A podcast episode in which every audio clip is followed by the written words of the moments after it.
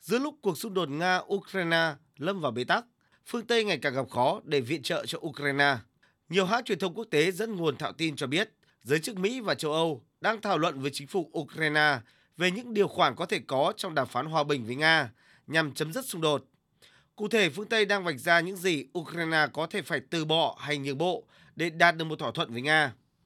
Hungary, quốc gia thành viên Liên minh châu Âu cũng nói rằng khối này cần xây dựng cách tiếp cận mới để tìm kiếm khả năng ngừng bắn và đàm phán hòa bình với Ukraine. Theo Thủ tướng Hungary Viktor Orbán, hướng đi ủng hộ Ukraine bằng mọi phương tiện để họ giành chiến thắng trước Nga trên thực địa hiện là quá tham vọng và thiếu căn cứ. Do đó, Hungary ủng hộ kế hoạch B và kêu gọi xây dựng cấu trúc an ninh châu Âu mới mà cả Nga và Ukraine đều có thể chấp nhận. Hai ngày trước, Tổng thống Nga Putin cũng nhận định rằng các nước phương Tây đang dần dần thay đổi lập trường về cuộc xung đột hiện tại tại Ukraine. Các nước không còn hối thúc Kiev phải đánh bại Nga trên chiến trường. Họ đang thay đổi lập trường, nói những điều khác so với trước đây. Trước những nguồn thông tin như vậy, trong cuộc họp báo chung với Chủ tịch Ủy ban châu Âu Ursula von der Leyen đang ở thăm Kiev, Tổng thống Ukraine Zelensky hôm qua đã lên tiếng bác bỏ và rằng hiện chưa phải là lúc để đàm phán với Nga. Khi cuộc chiến tiếp tục kéo dài, các bên sẽ trở nên mệt mỏi. Tuy nhiên, đây không phải là một sự bế tắc. Đây không phải là tin đúng. Điều chúng tôi quan tâm là Nga đã kiểm soát bầu trời. Làm thế nào để chúng tôi đối phó?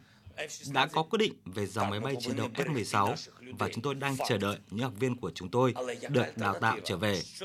Chúng tôi phải tự cứu mình. Các giải pháp thay thế là gì? Đóng băng xung đột ư? Chúng tôi sẽ phải mất một phần ba lãnh thổ của mình và Nga sẽ không dừng lại ở đó.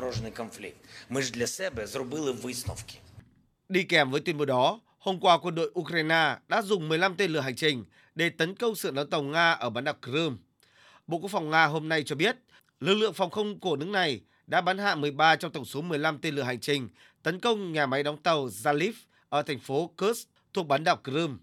Một tàu đang được sửa chữa tại nhà máy đã bị hư hại trong vụ tấn công do bị một tên lửa đánh trúng. Tổng thống Ukraine khẳng định, việc nước này tăng cường khả năng tấn công tàu chiến và giảm bớt các lựa chọn giám sát của Nga tại Biển Đen sẽ làm suy yếu sức mạnh của Nga và giúp Ukraine đảm bảo tuyến đường vận chuyển để xuất khẩu ngũ cốc.